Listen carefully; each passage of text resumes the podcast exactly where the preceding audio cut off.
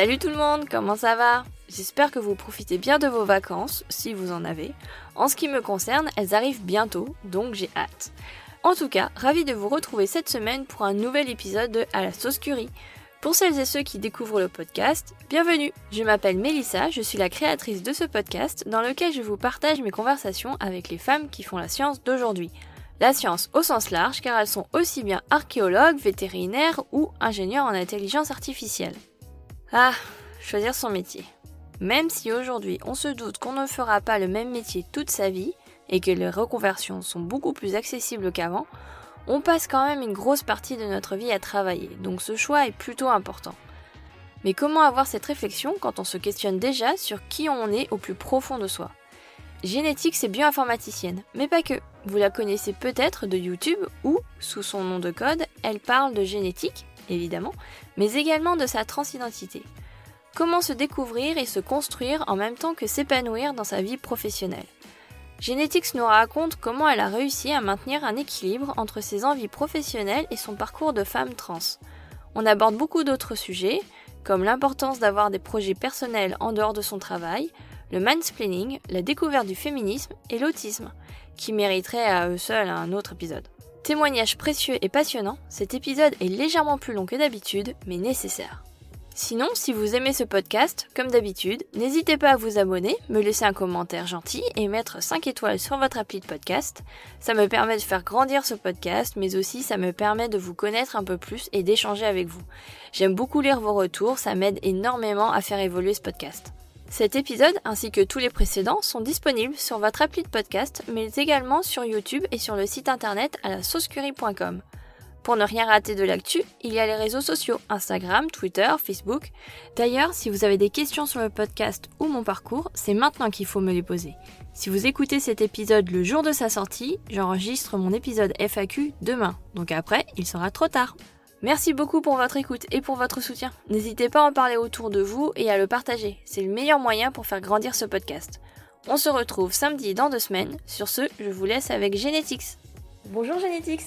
Bonjour. Comment ça va? Euh, Très bien, très bien. Bah, il y a un beau soleil, mais je peux pas trop en profiter avec le confinement. Ouais, je vois ça avec la vidéo. Euh, bah, merci beaucoup d'avoir accepté euh, cette interview.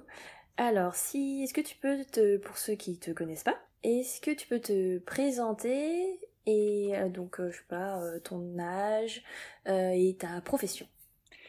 Alors, donc sur les internets, je m'appelle Genetix. Et euh, bah, c'est mon pseudo, si je vais rester sous mon pseudo aujourd'hui. Euh, et donc j'ai 26 ans. Euh, en sciences, donc je suis bioinformaticienne, plus précisément ingénieur en bioinformatique, parce que j'ai un diplôme et un master. et à côté de ça, bah, je suis, j'utilise ce pseudo internet notamment pour ma chaîne YouTube Genetics, où je fais un peu de vulgarisation de sciences. Et des fois, je parle d'un autre sujet qui me concerne beaucoup, c'est le fait de la transidentité, parce que je suis une meuf trans. Voilà. Ok. Et accessoirement, un sujet dont j'ai pas encore parlé sur la chaîne, mais qui viendra peut-être un de ces quatre, c'est donc l'autisme, parce que j'ai un trouble du spectre autistique. Ok. Bon, on va avoir beaucoup de choses à parler alors. Mmh. mais dans un premier temps, je voulais savoir, c'est quoi ton parcours scolaire à partir du lycée, donc pour devenir bioinformaticienne, tout ça alors, euh, mon parcours, je, je l'ai euh, ce que j'ai retracé pour ne pas m'emmêler dans les années. Euh, en 2011, je passe mon bac, donc euh, bac S SPSVT à Besançon, donc dans l'est de la France. ensuite, bah, je rentre à la fac. Et alors, il faut savoir, j'ai toujours été passionné de sciences. Ouais. Donc très clairement, depuis que je suis gosse, basiquement devenir scientifique, c'était un peu l'évidence. Quand tu dis gosse, c'est dès, dès le primaire, collège Ah oui, vraiment dès l'école primaire, j'étais vraiment, enfin, je, je, disais plein de trucs de science, j'étais vraiment attirée par, euh, curieuse de science. Ok. Alors après, des fois, hum, avec parfois des phases, bon, il y a eu les dinosaures, euh, mais euh, il y a eu l'électricité, faire des bricolages, mais toujours vraiment apprendre plein de trucs et surtout. Ok, science en général, quoi. Ouais, alors euh, avec un petit biais, c'est quand j'étais gosse, c'est parce que je voyais en vulgarisation, c'est peut-être plus les sciences euh, dites dures, la biologie, la chimie, la physique, un peu les mathématiques, mhm. et moins les sciences sociales, euh, que j'ai découvert un peu plus tard. Mais voilà. Ensuite, qu'est-ce voilà. Donc, 2011, je passe mon bac, bac S PSVT. parce que globalement, les SVT, c'est vraiment ce qui me passionnait le plus, et notamment surtout la génétique. Et du coup, bah, j'ai un peu cette idée de partir à la fac et de devenir généticienne. Ok. Et du coup, je rentre à la fac, donc Université de Franche-Comté à Besançon, en 2011, et je commence ma L1 en biologie. L1 bio, ok. Voilà, alors de, donc de 2011 à 2012. Euh, c'est une période euh, très très cool pour moi, en fait. Mm-hmm. Euh, pour, en fait, c'est là la première fois que je me fais des amis, basiquement. Ouais, oui, alors Le, le lycée, c'était pas terrible, quoi. Le lycée, c'est pas terrible, voilà. C'est euh, le collège, le lycée, il y a eu beaucoup d'histoires de violence que j'ai subies. voilà. Ah, euh, et euh, bref, mais voilà, le, la fac arrive, ça devient une ambiance cool. Je, je rencontre des gens sympas, je me fais une première bande de potes. par contre, c'est là un peu que, par contre, c'est niveau scolaire, ça marche pas très bien, je me plante et du coup, bah, je, je redouble mon année. Ok. voilà donc 2012-2013. Alors sachant que j'avais j'ai eu une année d'avance depuis la maternelle en fait, donc euh, entre guillemets voilà, c'est j'avais une année d'avance là je la je donc entre guillemets voilà, tu, tu reviens. Euh. Donc euh, ensuite 2012-2013 donc je refais une nouvelle année de L1, je suis un peu plus sérieuse, je réussis. 2013-2014 je suis en donc c'est ma L2. Ok. du coup, donc là, c'est aussi une époque où euh, bon, je commence vraiment à, nouveau à me reposer plein de questions sur mon identité, sur mon genre, que je m'étais déjà posé à plusieurs reprises. Euh, en disant, je suis peut-être vraiment une meuf, même si tout le monde croit que je suis un mec, etc. Et euh, voilà. Ça commence, je commence à vraiment plus supporter l'ambiance chez mes parents. Et donc, c'est à ce moment-là qu'en fait, déjà, je commence à réfléchir à partir de chez mes parents et d'aller dans une autre fac pour être loin de, chez, pour être loin de mon père. Ok. Euh, c'est aussi euh, cette année-là, à l'occasion d'un. Euh, comment? On avait, une, on avait une unité de. On avait une UE de formation professionnelle. avec différents trucs et notamment en fait il fallait qu'on se renseigne sur notre futur métier et donc moi dans mmh ma tête le futur métier c'était généticien enfin généticienne ok et en fait euh, je me renseigne et du coup, je vais euh, à l'ONICEF, donc le truc pour l'orientation scolaire. Et euh, on, avait, on avait un papier à remplir, effectivement, avec tout un tas de choses. Il fallait trouver le salaire, etc. Du coup, moi, je me rends à l'ONICEF, je regarde les fiches métiers. Et ces fiches métiers-là sont très bien faites. Et je découvre, en fait, et il y a un petit encadré avec d'autres métiers qui ressemblent. Liés à la génétique. Alors, liée à la génétique. Et du coup, je, sur ces fiches génétiques, ils proposent d'autres métiers, dont la bioinformatique. Et je ne connaissais pas du tout. Ouais. Qu'est-ce que c'est? Et euh, je regarde par curiosité, je me rends compte qu'en fait, c'est un métier qui mélange à la fois euh, l'informatique, enfin, à la fois la génétique et les sciences et l'informatique. Mmh et pour moi, à l'époque, l'informatique, c'est un peu un petit hobby comme ça j'ai appris un peu à coder quelques trucs très simples dans mon coin. Enfin, j'ai appris. Euh, Tu étais déjà intéressé un peu par l'informatique. Voilà. Et donc, du coup, je me dis, mais là, j'ai quelque chose qui rassemble tout ce que j'aime. Euh, je me dis, tiens, ça peut être intéressant.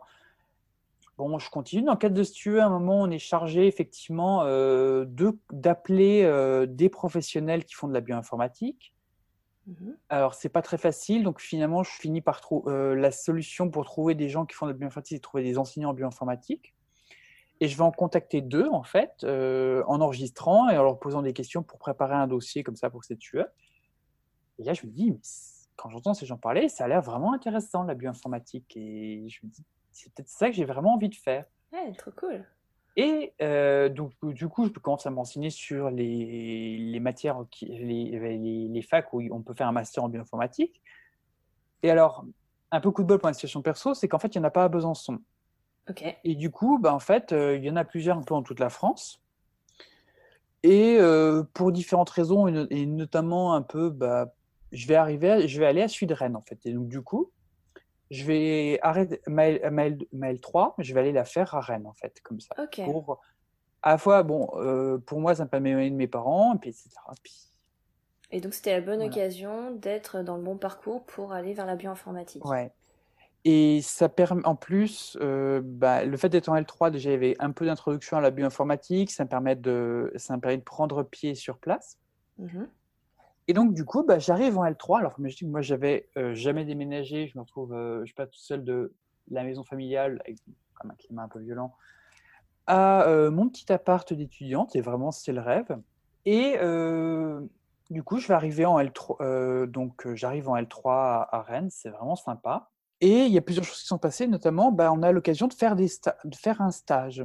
En gros, de six semaines, janvier, février je me mets à contacter des, un peu des labos sur place en disant bonjour, euh, moi je suis une simple étudiante en L3, je voudrais faire de je cherche à faire de la bioinformatique. Mmh Avec un CV pas très rempli parce que bah, c'est un CV d'étudiante en L3, voilà. Oui. Et, euh, et ben, il y a une prof très sympa dans un labo euh, qui s'appelle l'IR7 qui me répond, qui me dit que tiens, elle est intéressée. Ok, cool. Et vraiment cool. Et donc là, je finalement, je vais commencer ce, stage. Mmh et vraiment, bah, là, je, me, je, euh, je sors du stage, je me dis, ouais, c'est vraiment ça que je veux faire. J'ai une première expérience qui est vraiment très, très cool, où j'apprends, euh, j'apprends, je suis obligé, un moment, j'apprends un langage informatique sur le tas en un week-end pour, euh, pour avancer dans mon boulot. Enfin, c'est vraiment, c'est très, c'est très stimulant. Ouais. Et du coup, euh, voilà, je réalise vraiment ce que c'est que la bioinformatique. Et là, j'ai vraiment le déclic, je me dis, c'est ça que je veux faire. Trop bien.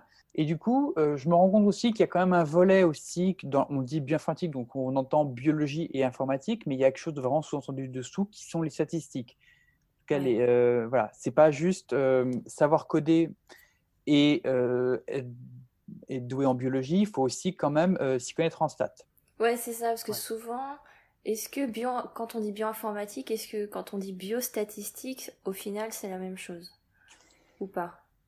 Bah pour moi, la frontière, elle est hyper floue en fait. Ouais. Euh, bioinformatique a aussi ce que c'est un peu deux pôles dans la bioinformatique qui sont un l'analyse de données d'un côté et l'autre plutôt le développement d'outils. D'accord. La biostatistique, elle peut rentrer dans juste l'analyse et moins à mon sens dans le développement d'outils. Oui, mais quand on dit biostatistique, il y a forcément une part de bioinformatique dedans. Ouais. Ok. Et donc en fin de L3, tu as un stage super. Alors j'ai eu un stage super en janvier, je refais un stage. Euh, ah, tu refais un deuxième stage en L3 euh, Ouais, alors pendant l'été, en fait, euh, je refais un deuxième stage. Ok. Euh, donc dans un autre labo qui est l'IRISA.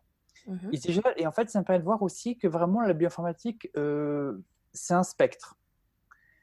Alors, euh, donc, l'IRSET où j'étais était un laboratoire de biologie. Donc, il faut imaginer que euh, donc moi, j'étais tout le temps sur mon ordinateur. Mhm. Mais par exemple, quand j'étais en stage, il y avait le collègue qui était à côté. Lui, il était euh, aussi virologue. Donc, il descendait faire ses manips dans son, dans son laboratoire. Donc, il travaillait sur le VIH. Donc, il y avait, mhm. il avait un labo, un petit peu sécurisé. Donc, ouais, il y avait, il y avait côté expérience aussi dans le labo dans lequel je travaillais. Quoi. Voilà. Et je passe à l'IRISA, qui est en fait. Alors, l'IRISA, euh, INRIA IRISA, c'est un laboratoire de pure informatique, mhm. informatique et robotique aussi dans le cadre général de l'INRIA. Mhm. Et du coup, en fait, donc là, je bascule sur une autre partie, euh, une autre partie où effectivement, je suis face à des gens. Bah, euh, on n'a pas là, donc j'ai déjà développé un petit outil pour répondre à des besoins de gens à l'INRA. Mhm je produisais des données, je développais un, des petits scripts, des choses assez modestes, hein, mais euh, voilà. Et donc là, du coup, je découvre un autre aspect qui, effectivement, bah, des fois, on est juste à développer un outil qui va servir à des gens, écouter euh, le client. Là où mon premier stage de bioinformatique, je n'ai pas dit le système, c'était donc la sporulation chez la levure. Ok. Donc le but était d'identifier les gènes euh, qui sont impliqués dans la sporulation de la levure. Mhm. Et du coup, donc là, on est vraiment sur de l'analyse de données, en fait. Ouais. Euh, là où mon deuxième stage, bah là, c'est vraiment développer, des petits, euh, développer un outil. Et donc, euh, là où ce que j'apprends, c'est que bah, quand tu fais de l'analyse de données, donc tu peux conclure, tu peux dire quelque chose. Par exemple, bah, là, je peux dire, voilà, là, j'ai une liste de gènes qui sont différentiellement exprimés et qui sont impliqués dans la sporulation de l'alvure. Mhm. À côté, euh, quand tu développes un outil, c'est bah voilà, vous nous avez dit ce dont vous avez besoin, on a fait quelques analyses, voilà votre outil maintenant, à vous de vous en servir et voilà le manuel. Ok. Quand tu passes de l'un à l'autre, c'est des fois un peu déstabilisant en fait, mais voilà. Bah, au moins, tu as pu voir deux aspects différents du métier en deux stages en fait. Ouais. Et là, ouais. et là, franchement, je, enfin, ces deux stages-là de L3, c'est vraiment, enfin, ont vraiment été euh, ma chance en fait. Voilà. Mmh. Et du coup, ensuite, en 2015, je rentre en, master, en fait. Master bioinformatique. Alors, alors master, donc, master, pour être exact, master de bioinformatique et génomique. Donc, c'est celui de Rennes. Master d'e-big. Que dire? Alors, moi, je rentre. Euh, je... Dès le début, je, vraiment, je suis intéressé. Il y a des cours d'informatique. Alors, euh, comme je suis un peu une touche à tout, en fait, le premier semestre, j'apprends euh, presque rien en informatique si ce n'est plutôt euh, euh, une formalisation en fait. C'est-à-dire que moi j'avais euh, plein de connaissances dans tous les sens, et maintenant en fait je vais avoir, je plutôt apprendre bah, comment gérer. Et c'est pas le tout d'écrire du code, c'est un peu comme je sais pas comment dire, c'est un peu comme savoir manier un crayon, mais aussi, il bah, faut savoir étudier les proportions, etc. C'est en école d'art, c'est pas juste apprendre à tenir le crayon. Oui, d'accord. C'est là, là, tu tu rentres vraiment euh, dans le vif du sujet. En gros, tu avais des connaissances assez générales. Maintenant, là, tu te spécialises un peu plus. Alors, c'est surtout, en fait, j'apprends à s'organiser et à aller plus loin. En fait, moi, je savais écrire du code, des instructions, des instructions plus ou moins simples, mais on apprend ce qu'on appelle on apprend notamment ce qu'on appelle l'algorithmique. D'accord. En gros, c'est comment penser son code, comment bah, réfléchir aux instructions. Ok, donc là, tu vas, tu passes un step, quoi. Tu vas plus voilà. Ok. Et donc, ce qui m'aide beaucoup, mmh Deuxième semestre, on passe carrément au langage orienté objet. Donc là, on apprend euh, un langage de Java et en même temps, on apprend la théorie derrière les langages informatiques orientés objet, qui sont les, les principaux langages informatiques utilisés dans, dans les applications qu'on utilise tous les jours. Mhm. Ensuite, euh, oui, c'était à la fin du semestre, euh, stage, donc nouveau stage, cette fois obligatoire. Mhm. Et du coup, j'arrive dans un autre laboratoire de l'INSERM où je travaille sur, euh, je travaille sur les staphylocoques dorés. Alors, les staphylocoques dorés, euh, ils sont connus pour, parce qu'ils provoquent notamment des infections nosocomiales, donc c'est les infections qu'on attrape dans les hôpitaux. Mhm. Alors, c'est un labo vraiment très biologie. Ils avaient euh, quasiment tout le laboratoire, une grande partie du laboratoire était occupée par les pièces, j'ai envie de dire, de laboratoire classique où tu manipules les bactéries et tout. Oui. Ok, avec les paillasses, etc. Et euh, niveau bioinformatique, bah, disons qu'ils n'avaient pas forcément trop de. Ouais, c'était pas, c'était pas un, labo qui avait, euh, qui avait beaucoup d'études de la bioinformatique. Du coup, du mhm. coup, pour certains trucs, bah, ils avaient besoin de quelqu'un, et c'est là que je suis arrivé. Ok. Et euh, sur le fond, ça a été intéressant ce stage, mais alors vraiment sur la forme, ça a été une sacrée souffrance dans les relations avec les autres. Mhm j'ai compris en fait que le directeur m'avait, enfin, un peu embauché en annonçant au dernier moment euh, que j'arrivais parce qu'en fait ils n'avaient pas eu le temps de me trouver un vrai ordinateur donc euh, ok. il y avait un ordinateur pas équipé pour enfin arrivé pas très préparé quoi. voilà arrivé pas très préparé. Mhm. euh, et finalement à la fin j'ai quand même fini par me percevoir un moment bah, un collègue qui s'énervait qui a lâché qu'à la base il, ne voulait pas de moi en fait.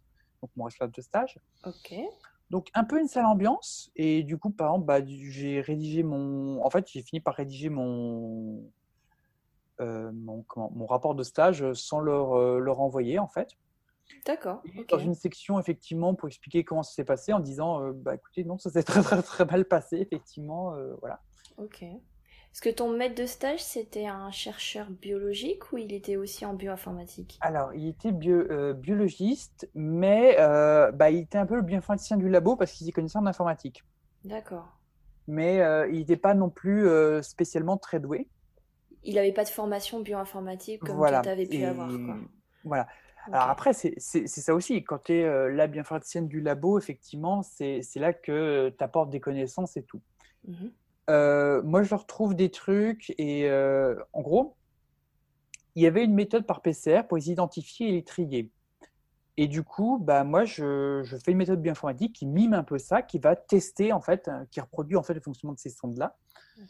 Et qui classe et qui trouve en fait, euh, et donc pareil, j'applique ça sur 200 euh, génomes en, un claquement. Enfin, je, mets quelques temps à, coder ça, mais vraiment, je, après, une fois que ça tourne, ça tourne en un claquement de doigts.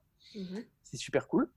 Et donc, en fait, moi, je suis fier de moi, mais le problème, bah, c'est que j'ai un directeur bah, qui, s'en fiche un petit peu, puis qui des fois, je passe plus des fois plus de temps à, à, l'aider. Tiens, j'aurais besoin que tu me convertisses tel fichier en tel fichier, etc., etc. Donc je fais un petit peu de boulot ingrat pour que lui après prenne pouvoir utiliser le logiciel un peu clic-bouton. Ok. Et donc finalement, certains des résultats, bah, moi j'ai jamais eu le temps de voir avec lui ce qu'on pouvait en déduire. Ok. Tu as développé l'outil, mais après derrière, tu sais pas du tout ce que ça a pu donner. Et... Alors, il y a un truc où je sais ce que ça a donné. Donc, cette euh, immense matrice de données sur les ARN à présent absents, faut que les souches. Mhm. Et j'ai retrouvé, en fait, un jour, j'ai vu ce prof pendant la pause d'âge. En fait, il préparait un diapo pour candidater à un poste. Mhm. Et il l'avait intégré dedans. Ah, d'accord. Donc, eh, pas si inutile que ça. Oui, pas si inutile, mais. Euh... La Master 1. Voilà, mais par contre, euh, on avait juste oublié de préciser sur la diaporama que le travail était deux mois. Par contre, il a mis son nom dessus. Oui, ok. Euh, donc, bon. Alors, c'est vraiment là que je, je me rends compte euh, à quoi ça ressemble un labo soumis à la pression, en fait, le Publish on Perish. C'est vraiment là de ce que ça donne, en fait. Oui. Et j'ai un peu de mal avec l'ambiance. Ok. Alors du coup, euh, je fais. Euh, alors, un de mes premiers refus, c'est que je me mets à coder euh, chez moi des projets perso et je commence en fait à. et j'apprends un nouveau, un nouveau langage informatique en entier. Mhm. dans le but de. Alors j'avais appris Java en cours, je me sers de ça pour apprendre un langage qui s'appelle le Swift, qui me permet de développer des petits jeux sur ma tablette. Et du coup, alors, je fais des petits bricolages, puis à la fin, je finis par faire un truc, programme. En gros, euh, tu as un feu de forêt qui se propage, et puis toi, tu dois l'éteindre en mettant de l'eau un peu partout. Voilà. Je fais, je fais des trucs comme ça. C'est, euh, ça m'éclate, ça me permet, ça me permet de changer les idées par rapport aux, situations euh, que je vivais. Ouais, donc tu arrives à trouver quelque chose à côté qui reste quand même utile à ton domaine, parce que ça reste apprendre un nouveau langage de code, etc. Mm. Euh, et euh, tout en tout en t'amusant, quoi. C'est trop bien, ok. Mm. Euh, c'est aussi en M1, c'est alors il y a deux, cette année, elle, a, elle est un peu charnière pour moi. C'est l'année où j'ai commencé mes premières vidéos YouTube. J'ai commencé à maturer le projet quand j'étais en L3 à Rennes, où basiquement, donc à Rennes, je, fais des, je, des, je commence à me faire des amis et tout. Mais c'est vrai qu'il y a pas mal de moments, bah, je suis tout seul dans mon appart et euh, je me rends compte que j'ai un peu toutes ces connaissances de science et puis tout ce que je continue à lire à droite, à gauche, je me dis, c'est, c'est cool quand même, il y, a plein, il y a plein de choses comme ça et je me dis, il y a, il y a peut-être... Euh, et, je, vois des gens qui font des chaînes YouTube. T'as commencé quand? C'est en quelle année ça? Alors, euh, c'est quand je suis, je commence quand je suis en M1, donc je suis aux alentours de 2015 en fait.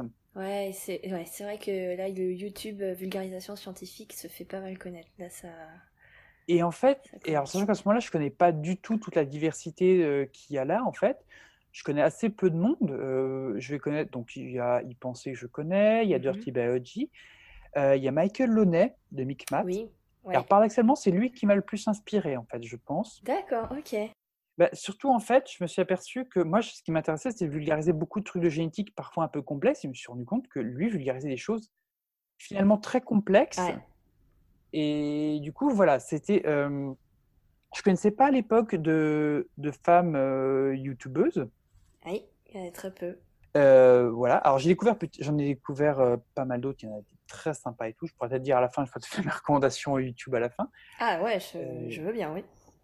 Ensuite, euh, et après, donc voilà, et pendant ce stage, c'est aussi un moment où, euh, peut-être aussi parce que je suis pas bien euh, là dans ce stage, c'est vraiment le moment où je sens que j'arrive au bout d'un truc et je peux pas, ces questionnements sur mon genre et tout ce que j'arrive à nier de, ma Non, là, il y a un moment. Et je commence à me renseigner et je vais finir par franchir le pas d'une asso LGBT, enfin du centre LGBTI de Rennes. Mmh euh, voilà, et bah, du coup, je vais trouver des gens euh, qui sont comme moi, puis bah, qui vont répondre à mes questions et tout. Puis, bah, ce qui va me permettre de, euh, de, faire, mes, de faire quand même mes coming out en fait aux gens. Ok. Voilà.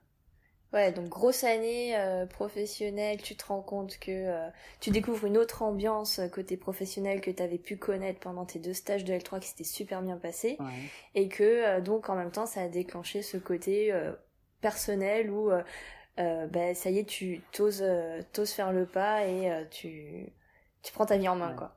Voilà, donc c'est vraiment une époque où je commence à, je, je, je, marque ça d'une pierre blanche en fait. Alors, mmh c'est voilà, c'est c'est une période très compliquée, mais finalement bah, très riche en, en émotions, effectivement. Mmh. Ça donne parfois lieu à des situations un petit peu, euh, un petit peu cocasses où je me souviens par exemple d'un jour, je, donc je mange euh, la cafétéria de l'université où est situé le labo, mmh. et euh, il y a quelqu'un qui, qui, vient me dire bonjour. Moi, j'ai du mal à reconnaître les visages. C'est ce qui est lié à mon autisme. Et du coup, par exemple, et, alors là, j'ai un, un, gros bug. Je dis, d'où est-ce que je connais cette personne? Du centre LGBT, ou dans ce cas, je suis out en tant que meuf, ou d'un mmh. autre lieu, et dans ce cas-là, je sais pas. Euh, enfin, bref, mais. Oui. Mais c'est vraiment un peu compliqué, mais malgré tout, ça reste une très belle période. Ok. Et euh, l'été arrive. Euh, donc à ce moment-là, moi, je me suis. Bon, j'ai compris que j'ai compris que j'étais une femme trans, voilà. Je me choisis mon prénom. Ok à ce moment-là, bah, je commence les coming out en fait euh, à, mes, donc à mes potes. Ok. Pour les potes de la fac, je préfère euh, pour euh, les gens de la fac, j'attends un peu la rentrée en fait. Mm Je retourne l'été chez les parents. Bon, je me replonge forcément, je me replonge dans mon ancienne identité, donc du coup, je suis toujours nommé au dead name. Alors, Dead name, c'est ou Morinon, c'est traduit, c'est l'expression pour dire l'ancien prénom qu'on euh, nous a donné quand on est trans. Mhm. Donc, par exemple, moi, c'est que mon dead name, c'est le prénom qu'on m'a donné à la naissance. À la naissance, ok. Et voilà. Alors, dead name, donc voilà, ça donne bien un peu l'idée de ce que ça représente. Mhm. Ensuite, du coup, bon, je j'en parle pas parce que je sais qu'avec mon père, ça va pas bien se passer. J'en ai parlé une fois quand j'étais gosse que je voulais être une fille qui a très violemment, donc je sais que ce n'est pas la peine. Mhm. Je fais ma rentrée en master. Quelques jours avant la rentrée, je, euh, fais des mails d'abord aux étudiants puis aux profs pour dire euh, bon, bah voilà, je fais mon coming out trans, euh, voilà. Par une étudiante qui était trans et qui était aussi dans le master une pro d'avant, je sais que ça va bien se passer avec les profs, donc voilà.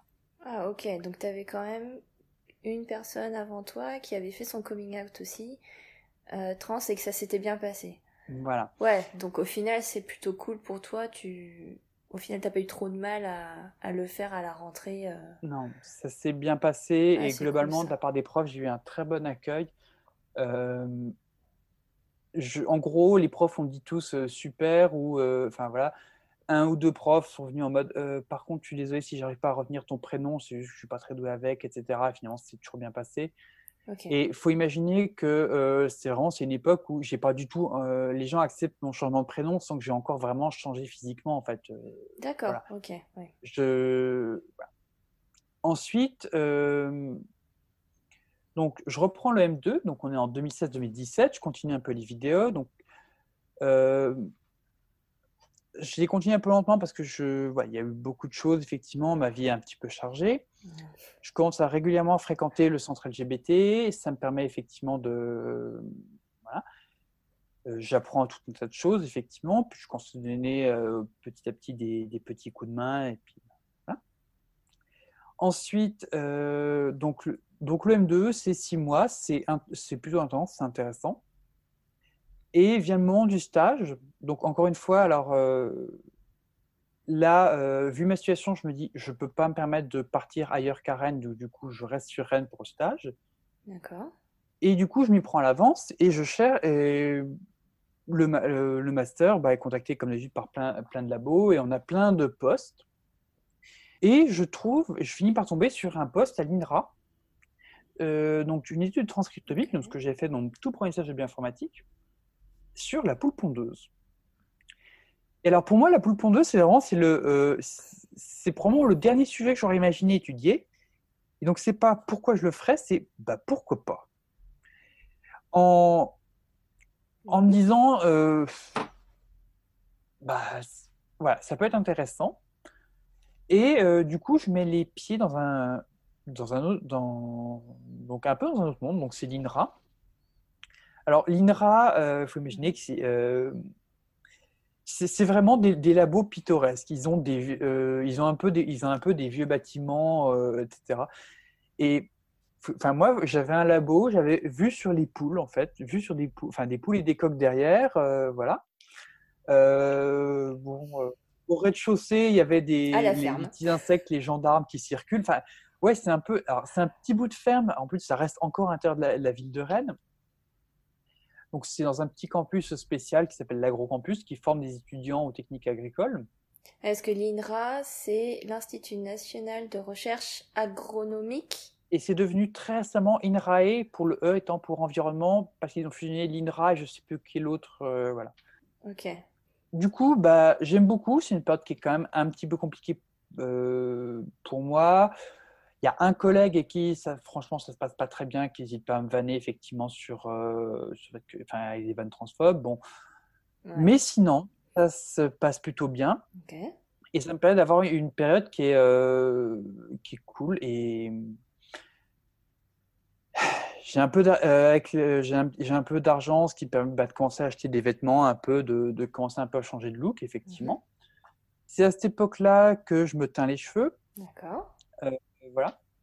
Alors moi, c'est euh, un peu le mar- c'est un peu un des marqueurs aussi du début de ma transition, du moment où je reprends mon, mon corps en main, Mhm. me teindre les cheveux. Mhm. Alors ça a toujours été bleu, à part une fois bleu et violet. Oui, c'est ça, parce que j'avais vu dans une de tes vidéos où tu as un côté bleu, un côté violet, qui est assez classe. Et donc là, aujourd'hui, c'est tout bleu. Je suis revenu, je suis revenu au tout bleu en fait. Ok. Alors ensuite, donc euh, voilà, ce stage de M2, donc je me remets à préparer des vidéos, etc. Enfin, je me mettre, euh, Donc tu continues, tu continues YouTube en même temps voilà, et tu fais ton stage de M2. voilà, je fais ma, ma transition, je fais un peu plein de choses. Euh, du coup, à ce moment-là, en gros, je suis, euh, je suis out auprès, je suis out auprès de tout le monde. Je suis out à la fac, je suis out, enfin auprès des profs. euh, Oui, parce qu'en fait, ton stage de M2, tu l'as commencé en, en étant femme. Là, t'as pas eu, t'as pas eu le- la question de euh, c'était ça mon prénom avant, maintenant euh, c'est ça mon prénom. Alors, je l'ai, euh, je l'ai dit, donc parce que le problème, c'est que légalement, en fait, le prénom était encore ah mon oui, dead d'accord, ok, je vois. Oui. Donc, les gens oralement, en majorité, m'appelaient par mon prénom. Mhm. Mais disons que bah, dans les documents administratifs, il fallait laisser mon dead name. T'avais encore ton name. Voilà. ok, ouais. Alors après, quand j'ai fait le coming out, je l'ai fait auprès des profs que j'avais eu en que j'avais eu en M1 et que je retrouvais en M2. Mhm, J'ai fait un petit peu de, de pédago auprès d'un ou deux profs euh, nouveau en M2, voilà. mhm. Mais euh, ça s'est bien passé. Il y a juste une fois, euh, je devais présenter un mini, un mini oral où je présenter le futur sujet de mon stage. Mhm. Et du coup, je me retrouve avec un prof que j'avais eu en M1, mais comme je savais que je l'aurais pas en M2, je n'avais pas fait le coming out parce que c'était déjà quand même Ok. assez compliqué comme ça. Et euh, je, prends, je mets la première diapo pour présenter, et là, le prof fait Mais je crois qu'il y a une erreur sur votre prénom, je sais pas, vous avez fait une faute de frappe ou autre? Et là, je suis en mode Euh, Oui, non, en fait, c'est parce que je suis trans, en fait, donc euh, j'ai fait mon coming out, j'ai changé de prénom, j'ai peut-être oublié de vous mettre dans le mail. euh. Bon, je vais commencer le diapo maintenant, voilà. Oui, petit Voilà, moment de petit moment de gêne. de- Mais voilà, c'est les petits moments de gêne comme ça. Ouais, mais en même temps, euh, tu vas pas aller voir euh, tous les profs de la fac en disant Oui. Eh, voilà, en fait, j'ai changé de prénom. Enfin, c'est déjà les faire auprès de tes profs à toi, c'est déjà pas mal. Voilà. Du coup, euh, alors, euh, à part effectivement ce collègue un peu lourd et pensage d'M2, ça se passe bien. Euh, mais je suis quand même un petit peu en train de me poser la question de qu'est-ce que je vais faire après. Oui. Et notamment, le but, c'est de rester, parce qu'à ce moment-là, donc je vis à Rennes, loin de chez mes parents, mais à un moment, il va quand même falloir effectivement que l'idée étant de gagner mon indépendance, parce que je, je le cache encore à mes parents, mais disons que je ne pourrais pas le cacher encore très longtemps. Mhm.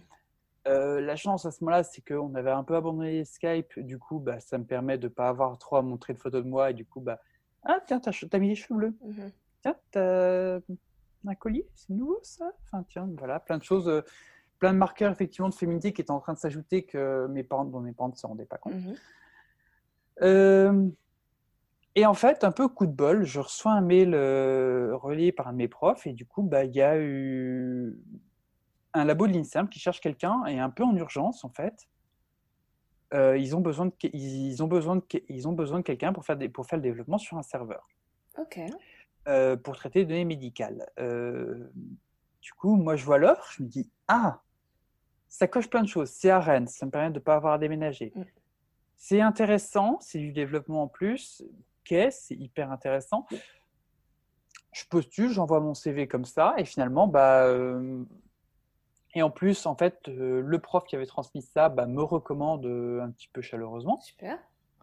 Et du coup, bah, voilà, je, finalement, en fait, je suis embauché. Et donc, pour l'anecdote, en fait, c'est-à-dire que le, le lundi, j'étais euh, lundi, le, on me disait bah, c'est bon, tu es embauché. Le jeudi ou le vendredi, je passais mon oral soutenance de master. Donc, en fait, j'avais mon contrat avant même d'avoir officiellement fini mon master. Situation parfaite. Voilà. Et du coup, je m'engage pour deux ans. Ok. Alors, c'est aussi parce que je voulais pas faire de thèse tout de suite, parce que euh, tout un tas de choses font que le master a quand même été un peu difficile. Je suis un peu presque au bord de la dépression, effectivement. Mhm. Du coup, euh, je me dis, peut-être plutôt un job classique pendant, un classique pendant deux ans, ça me donnait le temps de me retaper, d'avancer ma transition, de faire tout un tas de papiers, etc. Et du coup, j'arrive sur mon... euh, et du coup, j'ai commencé ce contrat-là de deux ans. Et euh, ils m'ont tellement bien apprécié qu'ils m'ont prolongé de six mois et que encore à la fin, ils étaient encore prêts à me prolonger euh, de plus d'un an. Mais moi, j'ai- à la- le un an supplémentaire, j'ai refusé. Et du coup, voilà. Donc du coup, euh, été 2017, je finis mon master. Août 2017, j'ai trouvé, euh, je commence mon, job. Parfait. Euh, du coup, et après arrive octobre-novembre 2017, je fais le coming out à mes parents, du coup je perds un peu le contact, je dois déménager un peu de mon appart qui était payé par euh, mes parents. Mhm. Mais du coup, je commence ce job qui est au début vraiment très sympa. Ok. Et donc, je suis chargé de développer un serveur qui va traiter des données médicales. Alors, Donc là, t'es plus côté bio, là tu passes un peu plus analyse de données de patients, c'est ça? alors, mais- alors même pas, c'est vraiment c'est développement d'un outil. Parce qu'en fait, euh, donc, j'ai déjà expliqué le contexte du projet, puis après je vais revenir sur mon boulot. Euh, le projet de recherche, c'est le projet européen Medirad. Donc, le but, c'est d'étudier l'effet des faibles doses de radioactivité sur la santé humaine. Mhm. Alors, les faibles doses de radioactivité, c'est des petites doses auxquelles on, on- on peut être quotidiennement exposé, notamment dans le cas d'examens médicaux. Par exemple, quand on fait une radio, par exemple une radio parce qu'on a un bras cassé, on va, euh, bah, la radio va nous exposer une petite dose de radioactivité. Mhm. Très grande, mais le problème, c'est qu'on ne sait pas quels sont les effets à long terme de ces faibles doses. Et du coup, ben, le but, ça va être d'analyser, en fait, donc on va prendre des examens qui, sont, qui auraient de toute façon été réalisés, et on va faire un suivi de ces patients, notamment en regardant par exemple la dispersion de la radioactivité euh, chez eux avec plusieurs examens supplémentaires euh, ou d'autres, etc. Et donc ça, c'est réparti dans toute l'Europe parce que par exemple, ben, on va, ça va être compliqué pour un même laboratoire de trouver 150 personnes qui font euh, tel examen médical précis. Mhm. Du coup, ben, on répartit et du coup, c'est comme ça qu'on se retrouve ben, 30 personnes qui, euh, qui, font le, qui font cet examen à Londres. 50 en Allemagne, 25 en Grèce, euh, etc., etc. Et du coup, chaque personne se retrouve avec ses données, chacun dans son coin, et donc vont les envoyer sur un serveur commun. Et c'est là que j'arrive. Alors je dis un serveur, c'est plutôt une série de serveurs. Et du coup, moi, je suis chargé de développer un serveur qui reçoit ces, données, ces fichiers médicaux, fichiers médicaux et fichiers de recherche, et du coup va extraire dedans toutes les données et, for- et intégrer ça dans une espèce de base de données. Mhm. Et donc ça, c'est mon travail en fait. Donc, sachant qu'il y a deux choses, bah, je ne fais pas vraiment d'analyse parce qu'en fait, les données, je ne les ai pas. Le projet est étalé sur quatre ans et donc moi, je, suis, euh, je commence à peu près en même temps que le projet. Et du coup, j'ai euh, deux ans pour développer le, le serveur et les examens midi. Et pendant ce temps-là, bah, les deux premières années, ils- les médecins, eux, ils finissent les, de peaufiner les protocoles, ils préparent euh, les examens, ils soumettent ça au comité d'éthique, etc. Donc, il y a tout un boulot qui est fait. Et du coup, ben, en gros, euh, moi, j'étais prévu pour bosser deux ans. Et donc, du coup, à la fin des deux ans, en fait, il ne devait pas y avoir de données médicales. En fait. Mhm. Donc, c'est même pas encore d'analyse. Moi, c'est juste euh, développer un outil qui va servir à rassembler ces données, les stocker ensemble. Et après, bah, du coup, les gens auront un corpus commun de données qu'ils pourront exploiter, requêter. Voilà. Alors, j'ai dit euh, espèce de base de données parce que c'est pas exactement de la base de données, c'est c'est pas de la base de données classique euh, qui ressemble à une espèce de tableur. C'est plutôt ce qu'on appelle du, ce appelle du sémantique. Donc, en fait, tout est relié sous forme de, de triplet. Donc, il y a deux informations et un lien entre les deux. Et à la fin, donc, au lieu de former un, une base, euh, une espèce de gros tableur Excel, ça forme ce qu'on appelle un graphe. Donc, en fait, pour le donner aux gens, ça ressemble un peu à Google Maps. En fait, Google Maps, c'est euh, il y a des points, il y a des villes, et entre euh, les villes, il y a des routes. Ouais. Bah, du coup, un graphe, c'est pareil en fait. Les villes, c'est les points, c'est mes données, et entre les deux, il y a des liens. Et donc si Voilà. et ça c'est une des vidéos, une de tes vidéos que j'ai regardées car tu as expliqué ton métier dans une des vidéos. Donc je mettrai le lien euh, pour euh, si les gens veulent avoir un visuel parce que les les graphes sont sont très euh, explicites en fait. Merci. J'ai essayé de. Oui, alors, pour mes vidéos, j'essaie toujours de faire des animations pour rendre ça très clair en fait. Ouais Euh, non c'est pour ça c'est vraiment elles sont vachement bien tes vidéos pour ça ouais c'est Et ça, c'est. euh, Moi, je pense que j'étais aussi très marqué par C'est pas sorcier étant gosse avec les maquettes de Jamie. Du coup, ouais euh, comme tout le monde je pense voilà. comme tous les comme tous les gamins on est tous passés par là. euh, et du coup, voilà. Donc, ça, c'est mon boulot. Donc, je fais pas d'analyse de données réellement, puisque j'ai pas de données. C'est développement d'outils. J'ai- Je développe un outil, plus précisément un serveur. Et là, en fait, bah, j'apprends, je vais apprendre sur le tas un peu des choses que tu peux pas trop apprendre à la fac quand tu fais des, des petits projets.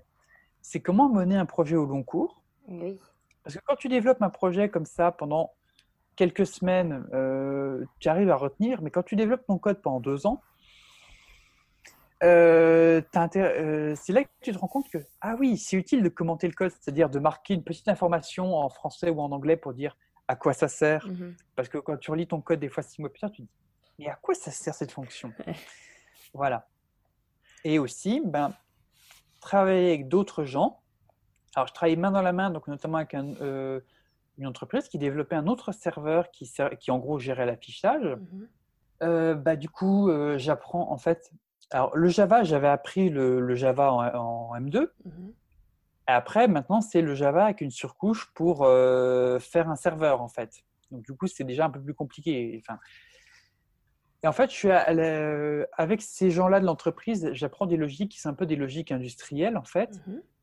Donc, je dis pas que je viens, euh, je deviens pas vraiment tout à fait ingénieur logiciel, mais en tout cas, j'apprends des choses, j'apprends euh, comment faire, comment réfléchir, etc. Oui, tu as, Euh, une vision un peu plus euh, industrielle d'entreprise, plutôt que là, avais, jusque-là, en fait, tu avais travaillé euh, qu'avec des laboratoires de recherche, quasiment. Ouais. Ok. Et aussi, effectivement, parce que par exemple, souvent dans des labos, euh, bah, on va développer un petit truc. euh, des- des- J'ai développé des petits scripts, effectivement, euh, qui font des choses simples, qui durent une fois. Là, je développe un serveur qui doit basiquement tourner en permanence pendant deux ans, en fait, Mhm. Ouais. et qui doit traiter euh, un certain nombre de données médicales. Mhm. Alors, bien sûr, il n'y a pas autant de connexions dessus que sur Facebook. hein. C'est, euh, s'il y a, s'il y a trois personnes connectées en même temps, c'est vraiment de la chance. Mais euh, voilà, il faut quand même tenir compte de tout un tas de choses. Simplement, le fait que deux personnes puissent travailler en même temps et effectuer des, des requêtes ensemble, c'est pas tout à fait pareil d'un point de vue informatique. Ouais. Et euh, aussi, il y a une troisième équipe qui arrive et qui, euh, qui nous aide, qui fait pas tellement de développement et qui est chargée, entre guillemets, de la maintenance. C'est-à-dire qu'en fait, nous, on développe le- je développe mon serveur, c'est un gros logiciel. Mhm. L'autre entreprise à Rennes développe aussi son serveur. On a quelques autres serveurs qu'on a euh, téléchargés, qu'on a récupérés. Et donc, eux, ils sont chargés de mettre tout ça en forme et de rendre ça accessible au public. Alors, au public, euh, on filtre. hein, et avec eux, ça a été assez compliqué parfois. Et, là, en fait, euh, c'est le premier boulot où je me suis vraiment rendu compte du, euh, que, de ce que c'était vraiment le sexisme en entreprise, d'être une meuf et de ne pas être écoutée, en fait. Ok, bah oui, parce que au final, tu as fait une grosse majorité de tes études en tant qu'homme. Ouais. Et là, en fait, tu es rentré donc dans enfin, fin de M2 plus euh, monde professionnel en tant que femme. Est-ce que, justement, c'était une de mes questions, est-ce que tu as ressenti une différence de traitement quand tu étais homme et maintenant que tu es femme? Euh, alors, euh, j'ai tendance très très peu, en fait, mais le problème c'est que les expériences sont pas tout à fait comparables, en fait. Euh, voilà. Mais par contre, c'est, enfin, euh, je me rends compte que j'étais des fois peut-être un peu plus facilement écouté, qu'on tenait plus facilement compte de mon avis. Quand tu étais homme? Quand j'étais, je- quand j'étais, euh, quand les autres me genraient comme un genre homme, homme, Oui, pardon. Ah, il y a stage M2 qui est cette période un peu, un peu floue en fait, mais vraiment à partir de là, je suis, enfin, là, je suis en tant que femme effectivement. euh, je suis là, je suis avec mes, cheveux bleus, j'ai un style un peu affirmé, un petit peu, donc voilà. Du coup, euh, là, vraiment, je me rends compte, et en fait, c'est vraiment dans les relations avec certains de ses collègues donc, qui étaient basés en Suisse. Mhm. Et en fait, je me rends vraiment compte que euh, c'est avec eux les premiers que je parle, ils m'écoutent pas, en fait. Et euh, du coup, donc ces gens-là, on était en conférence avec eux. Mhm. Et en fait, c'est, je, je, je le, je, le- je m'aperçois en le rationalisant, c'est par exemple ben, un collègue qui tape au clavier, mais alors, il tape super fort au clavier, donc vraiment, ça, ça s'entend. Mhm. C'est déjà pas très respectueux. Je m'aperçois qu'il tape au clavier uniquement quand, quand c'est moi qui parle. Super. Et, et voilà. Et c'est même et cette même équipe en fait, donc qui était chargée, euh, du coup, ils recevaient nos logiciels, ils étaient chargés en fait de les de les installer et de pouvoir les tester. Mhm. C'était déjà un peu compliqué avec eux, mais je m'aperçois en fait, bah, du coup, à un moment, j'ai moi et le collègue de l'entreprise, on est les deux capables de, géné- de générer le truc. Mhm. Du coup, le collègue, est- l'autre collègue est pas là. Je lui dis, bah écoute, moi je te l'envoie. Il fait, non, non, mais je veux que ce soit euh, ton collègue qui le fasse. Je lui dis, mais j'ai les mêmes outils. Et je préfère que ce soit lui, ce soit lui pas toi. Ok.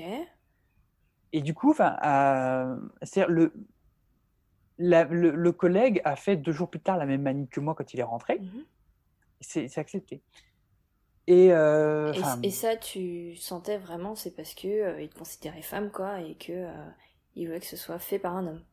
disons que en fait, chacun de ces éléments pris séparément, tu peux te dire, à chaque fois, tu peux trouver une excuse en fait. Ouais. Mais du coup, c'est un peu la répétition. Tu te dis, non, là, il y a un moment, c'est trop. Et aussi, bon, c'est une époque où en fait, euh, je, je commence à mon, mon corps change, je compte vraiment à ma en tant que femme, effectivement.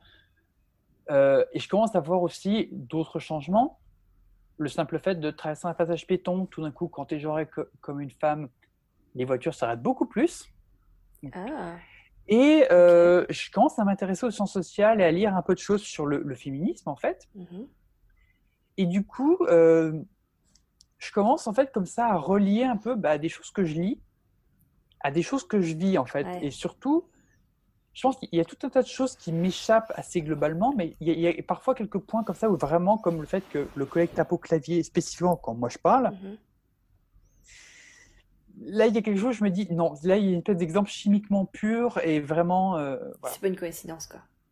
Voilà, c'est un moment et, euh, et à partir du moment où il y a cet exemple chimiquement pur, tu peux dire, ok, donc les autres, c'est peut-être aussi du sexisme en fait. Mhm. Et je pense que peut-être un des bouquins euh, qui m'a peut-être le plus marqué féministe, c'est le bouquin de Mona Cholet sur les sorcières. Ouais, je l'ai pas, je l'ai pas lu, mais euh, j'en ai beaucoup entendu parler. Ouais. Mona Cholet, c'est, euh, c'est une référence, quoi, dans le féminisme. C'est et en plus, j'ai l'impression qu'il y a eu un certain succès. Mhm. Et du coup, bah, j'agrège des, cho- des, cho- des choses que parfois que j'avais lues un petit peu par-ci par-là, puis et d'autres choses que je découvre. Et euh, bah, vraiment, c'est euh, voilà, moi, c'est un peu une révé- c'est un- c'est un peu une révélation. Et, du coup, voilà, là, je me mets à dire, voilà, ok, entre ces lectures-là et ce que je vis, vraiment, je commence à comprendre ce que c'est que le sexisme. Mhm. Et là, je me rends compte effectivement que euh, comprendre le sexisme quand on n'y est pas confronté, c'est quand même très compliqué. Mhm. Et du coup, bah, je commence à sentir le sexisme. Et après, c'est des collègues aussi, qui, ces collègues-là suisses. J'ai vraiment commencé à. Et c'est vraiment là que j'ai commencé à souffrir avec eux, Ok. un peu à cause de leur sexisme, mais aussi effectivement par, une, euh, par tout un tas de choses où vraiment, bah, ils pourrissaient mon travail. Oui, se faire ignorer euh, à son travail, c'est pas vraiment ce qu'on appelle un environnement épanouissant, quoi. Euh, parce donc faut savoir que dans l'équipe du pro- euh, dans, ces- dans l'équipe du projet, hein, Mhm. vraiment du projet, j'étais la seule meuf. Et sinon, c'était que des mecs. Après, ce qui se passe, c'est que dans mon labo, donc il y a beaucoup d'autres gens qui travaillent sur d'autres projets et j'ai euh, d'autres. euh, je ne suis pas la seule meuf. Mhm. Et heureuse, et du coup, bah, c'est, ouais. ça permet à- que quand même à l'intérieur du labo, notamment quand je sors de mon bureau et que je suis plus tout dans cette, quand je suis plus sur le projet, bah, c'est vrai que ça permet d'avoir une autre ambiance. C'est vrai que tout d'un coup, bah, par exemple, bah, euh, en tant que meuf trans, quand tout d'un coup, tu as une autre meuf qui vient et puis qui, du coup, vient te parler de meuf à meuf, de ses problèmes de, problèmes euh, de couple, etc. C'est... En même temps, je me dis, ouais, là, je suis, entre guillemets, valorisée en tant que meuf. Enfin, c'est... Je, je passe une étape, et une étape positive. Mhm. Et ce qui est... euh, et c'est ça, dans un parcours de meuf trans, tu as souvent ces moments où tu valides, où tu vois ou que dans le regard des autres, tu deviens valide en tant que femme, en fait, tu- les gens te valident. parce qu'ils te mettent à traiter comme tel. Mhm. Et alors, il y a les positifs et les négatifs. C'est vrai que quand tu te fais du quota, euh, quand tu as les insultes dans la rue, le fait de traiter de salope, donc du coup, c'est ça valide, mais c'est pas positif. Oui. Et par contre, quand tu as de la validation qui est, qui est, positive comme ça par une collègue qui vient, qui vient de parler de tes problèmes de, de, de couple, etc., là, c'est cool en fait. C'est voilà. Donc là, c'est aussi des expériences qui sont dans ce laboratoire qui sont très cool. Ok, donc tu as eu du négatif, mais aussi du positif, plus peut-être côté personnel en tant que ben, ça y est, euh, maintenant les, les, gens me considèrent vraiment comme une femme et il n'y a pas de il n'y a pas de question quoi. Enfin... Voilà. Ok. Et ensuite, il y a euh, la dernière la dernière partie du de mon boulot. Donc à un moment, je suis prolongé six mois. Alors, une astuce, c'est qu'à la base, ils avaient prévu un postdoc pour deux ans. Mm -hmm. Et sinon, ils m'ont recruté moi en tant qu'ingénieur euh, sorti de master. Mhm. Donc, du coup, salaire moindre. Du coup, ils pouvaient me prolonger de six mois Okay. avec l'enveloppe de salaire qui restait. Euh, bah, ça m'intéresse. Et c'est vrai que là, commence à je commence à développer en fait euh, les XML pour interagir, pour que les gens qui ont des données de recherche puissent les stocker en fait aussi. Ok, donc les XML, rappelle-moi. Alors, donc, euh, un fichier XML, c'est un fichier de stockage dans lequel on peut mettre plein d'informations. Il y a plein de fichiers XML partout pour contenir des petites des, des, tas d'informations. Ok. Et là, je travaille donc, euh, je travaille en vis-à-vis -vis avec un autre, euh, donc, je travaille avec le collègue qui lui est chargé de, de mettre les données dans ces schémas XML. Et moi, j'ai la main dessus, donc je peux rajouter de nouvelles cases, en retirer, etc. Et là, ça a été vraiment une autre période, et ça a été vraiment la période la plus infernale parce que ce collègue-là vraiment demandait tout le temps des modifications, ne comprenait pas euh, les contraintes que j'avais, parce que pour tout un tas de raisons, j'avais des contraintes informatiques assez, euh, je ne pouvais pas lui, laisser manipuler comme je voulais. -hmm. Et plusieurs fois, quand je lui dire non, non, non, ça c'est pas possible, etc. Non, non, non, euh, ce collègue-là, il fait oh mais non, mais toi c'est pas possible, je veux parler à ton boss. Okay. Bon, voilà. Et du coup, je m'aperçois qu'en fait, bah, mon boss, euh, lui, arrive à lui faire accepter euh, des choses que moi, je peux pas. Donc, encore une fois, il y a un peu ce truc, euh, bon, bah, t'acceptes de la part d'un mec, t'acceptes pas de ma part, merci beaucoup. D'accord. Avec ce collègue-là, j'ai vraiment eu... je savais ce que c'était que le mansplaining, en fait. Ah. Mais là, j'ai eu l'exemple chimiquement pur. Hum. Et du coup, c'est vraiment une période où je m'épuise, mais alors, énormément. Mm -hmm. Et je... Et vraiment, là, je dis, j'en peux plus. Et, euh, et du coup, bah, mon boss me dit, euh, bah, du coup, on va peut-être pouvoir te prolonger encore un mois et demi. Et en plus, un an payé par le labo de Toulouse. -hmm. Au début, bah, parce que j'ai envie que le travail soit bien fait, je dis oui. Mm. Et quelques jours après. Et là, je me vois à mon boulot, je me dis, non, là, c'est pas possible. J'arrête et plusieurs fois que des médecins, euh, notamment bah, la médecin qui suit les hormones, me dit non, il faut que vous arrêtiez ce boulot, euh, vu ce que vous me décrivez. Du coup, bah. Ok. Et du coup, euh, j'ai arrêté. Donc, mon boulot s'est fini le 15 mars. Okay. Donc là, moins d'une semaine après, le confinement commençait. Donc là, j'ai commencé ma vie de chômeuse en confinement. Ok. Et du coup, euh, c'était une expérience où vraiment, bah, j'ai vu tout ce qu'il pouvait y avoir un peu de. Enfin, entre mes stages et cet emploi-là, j'ai vu tout ce qu'il pouvait y avoir de toxique dans le milieu de la recherche, dans le milieu académique. Mm -hmm. Et en même temps, tout ce qu'il pouvait y avoir de beau, en mm -hmm. fait. Et voilà. Ouais, c'est vrai qu'entre tes stages et là, euh, au final, ton premier job, et qui a duré quand même deux ans et demi, ouais. tu as, as, eu un, as une belle expérience quand même de, de bioinformatique, que ce soit dans la recherche, que ce soit euh, développe, euh, développement de, de serveurs à gros, euh, gros budget, parce que c'est un projet européen, donc mm. à gros impact, avec application derrière au niveau hospitalier sur patient. Donc tu as vraiment un, tout un panel qui est, qui, est, qui est, vraiment assez sympa. Et pour la suite, alors qu'est-ce que tu verrais là? Profiter donc euh, du confinement pour, euh, pour te donner un break? Alors, le, le, plan que je prévoyais avant, avant le confinement, c'était en gros, je prends euh, là ce qui reste de l'année 2020 pour faire des projets perso. Ok. Voilà. Et euh, en même temps, euh, bah, commencer à regarder pour une thèse. Parce qu'en fait, c'était un peu mon rêve et j'ai un peu. Euh, je ne l'ai pas fait en sortant, en, pas en sortant du master, mais il y avait toujours cette idée de je veux quand même en faire une. Donc, j'aimerais bien en faire une. Alors maintenant, je me renseigne. Et je m'étais dit, si à la fin d'année, je n'ai pas trouvé une thèse, bah, je, là, à ce moment-là, je me repose la question. Et du coup, je vais arrêter de faire autre chose. Euh, L'autre chose pourrait être vraiment me reconvertir dans l'informatique, je ne sais pas, peut-être trouver quelque chose qui me permettrait d'utiliser ce que je sais faire en vulgarisation. Mhm. Et du coup, euh, alors parce que là, pendant ces deux ans et demi, je ne me suis pas arrêté niveau développement personnel. Développement personnel, donc euh, de programme informatique euh, pour le perso. Ah oui, donc tu continues à développer aussi des programmes informatiques de ton côté. Ouais. Et notamment, en fait, ce que j'ai développé euh, pendant ces deux ans et demi, c'est ce que j'ai appelé le générateur de cartes. Ok. Alors, pour essayer d'expliquer aux gens, donc, si, si vous connaissez le jeu Minecraft, c'est un jeu qui, au démarrage d'une nouvelle partie, crée un monde en trois dimensions, sous forme de blocs, avec des mondes, enfin, différents paysages et tout. Et tout ça à partir de rien. Et chaque fois que vous générez un monde, il est, euh, enfin, il y a, il y a des milliards de possibilités de mondes. Et des mondes qui sont grands comme 60% de la surface de la planète à peu près. Mhm. Et donc, en fait, moi, ce que je fais, c'est que je génère en deux. Alors, moi, c'est juste en deux dimensions un monde en utilisant des ressources de jeux vidéo. Et du coup, ça crée une carte qui ressemble à un jeu vidéo. Donc, tout est créé aléatoirement. Il y a euh, des montagnes, des collines, des, des- de la mer. Euh, il y a des villages qui sont posés. Il y a des forêts. Il y a des chemins qui relient, bah, euh, qui relient à la fois les villages, puis des grottes dans les montagnes. Et même, chaque ville se voit dotée d'un nom, les villes sont plus ou moins grandes, et tout ça est généré aléatoirement, Ah, plus exactement procéduralement. C'est-à-dire vraiment, le programme génère, chaque fois que j'exécute, un nouveau monde Ah oui, donc qui, euh, qui a euh, cette, euh, comment dire, qui a une nouvelle géographie en fait. qui a une nouvelle, qui a une nouvelle géographie, une géographie qui est unique et qui est faite sans, euh, avec juste des règles que j'ai fixées dans le code, etc. Mhm. Et voilà, et c'est comme ça que je, me re- que je crée euh, un, un monde Ok. à chaque fois. Et du coup, ça, ça m'a bien occupé en fait, et c'est devenu un peu un programme euh, refuge pendant mon, notamment pendant les périodes où c'était un peu compliqué en fait. Ok.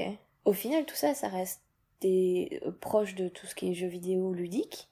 Est-ce que ça te dirait aussi de plus développer ça euh, en tant que prof- professionnel ou tu veux vraiment le garder en tant que hobby euh, détente? Alors, ça serait une possibilité en fait, et je me suis, alors, euh, ce projet-là, les cartes générées, en fait, euh, elles pourraient servir de jeux vidéo. En fait, Ouais. donc les, les petites icônes, en fait, les assets que j'utilise ne sont pas de moi, je les ai achetés. Mais c'est à la base destiné pour faire un jeu vidéo. Mm. Donc on pourrait, euh, maintenant en fait, il faudrait une idée de gameplay en fait. Mais après, euh, sans, sans être toi avoir une idée de jeu vidéo, mais participer justement à la création d'un jeu vidéo. Participer à la création de jeu vidéo, oui, je- bah pourquoi pas.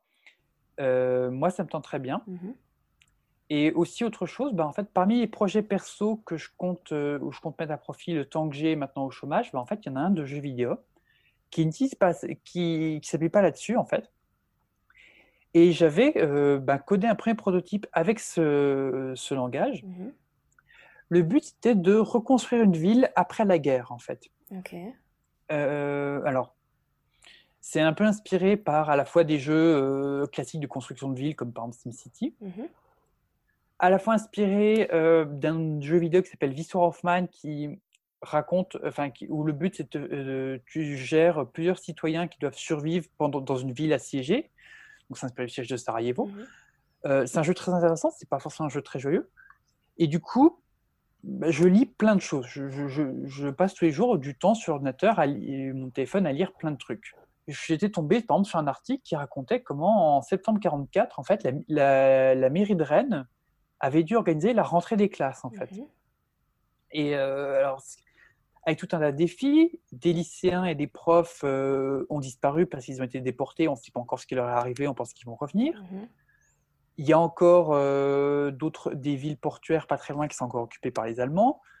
Il y a des troupes américaines qui passent. et certains bâtiments de Rennes ont été. euh, il y a eu des bombardements, il y a eu des bâtiments détruits. Il y a eu d'autres bâtiments qui sont réquisitionnés par l'armée américaine. Mhm.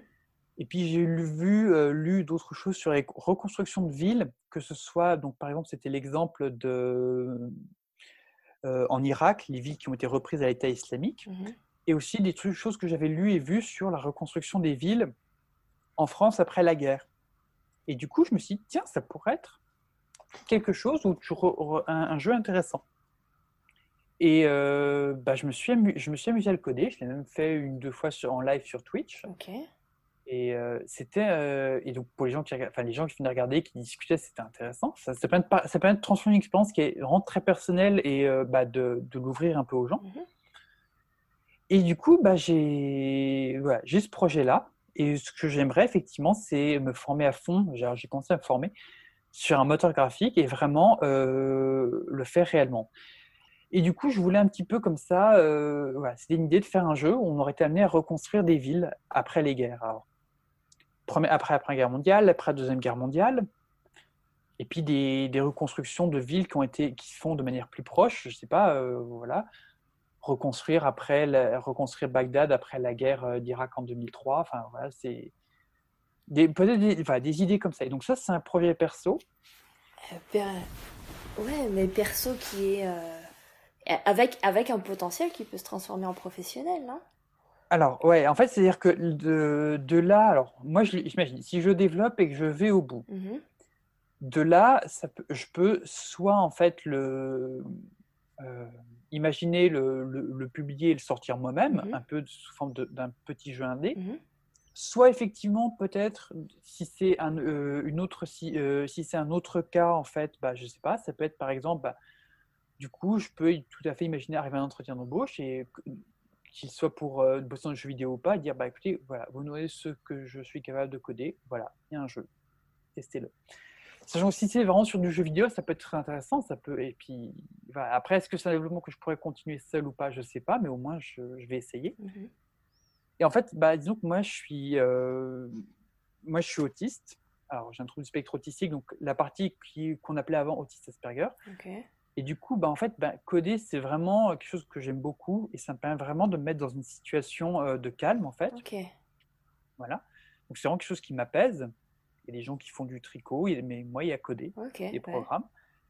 Et aussi, ben, euh, en tant qu'autiste, c'est ce que ce qu'on appelle les intérêts spécifiques. Donc, c'est des choses pour lesquelles véritablement euh, je vais me passionner. Mmh mais vraiment au point de m'intéresser beaucoup, beaucoup, collectionner, etc., vraiment de, et d'amasser un grand nombre de connaissances. Et ces histoires-là, bah, de, sur la Deuxième Guerre mondiale, par exemple, ont, été un intérêt spécifique quand j'étais gosse. J'ai lu beaucoup de bouquins là-dessus, donc mmh j'ai amassé beaucoup de connaissances. Du coup, en fait, bah, un projet comme ça, c'est euh, c'est parfait pour mon petit cerveau autiste parce qu'en fait, ça combine un tas de choses que j'adore, en fait. Mmh et puis surtout, ben, euh, ça me permet d'avoir un aspect qui est un peu euh, pluridimensionnel avec d'un côté le code, d'un côté euh, les assets graphiques. Alors j'ai commencé à faire des petits, euh, des, petits hexagones de villages, de, bâtiments détruits, etc., dans différents états. Mmh et le fait de faire des recherches, de m'intéresser, et puis Et du coup, euh, bah, par exemple, un projet comme ça, c'est particulièrement stimulant pour moi mmh. parce que ça, ça croise tout un tas de choses sur lesquelles je suis vraiment à fond. Voilà. C'est trop bien. C'est en tout cas c'est un super beau projet. J'espère que ça ira jusqu'au bout et jusqu'à alors que, que tu le gardes en tant que toi hobby ou que tu le gardes ou que tu le fasses devenir professionnel. Euh, ça c'est c'est toi qui gères mais en tout cas j'espère vraiment que si si tu le publies en tout cas j'aimerais bien y jouer. C'est euh, ouais. Alors voilà, là, moi, la, version que j'avais codée en Swift, euh, du coup, elle était jouable en fait. Ah oui, d'accord. Donc, tu avais déjà une première version jouable. Alors, il y avait une ville qui était générée aléatoirement. Enfin, aléatoirement, enfin, il y avait plusieurs, pas tout à fait aléatoirement, il y avait des fichiers, etc., mais il y avait des contraintes. Et euh, du coup, il fallait reconstruire la ville. Et du coup, bah, euh, les habitants revenaient, etc.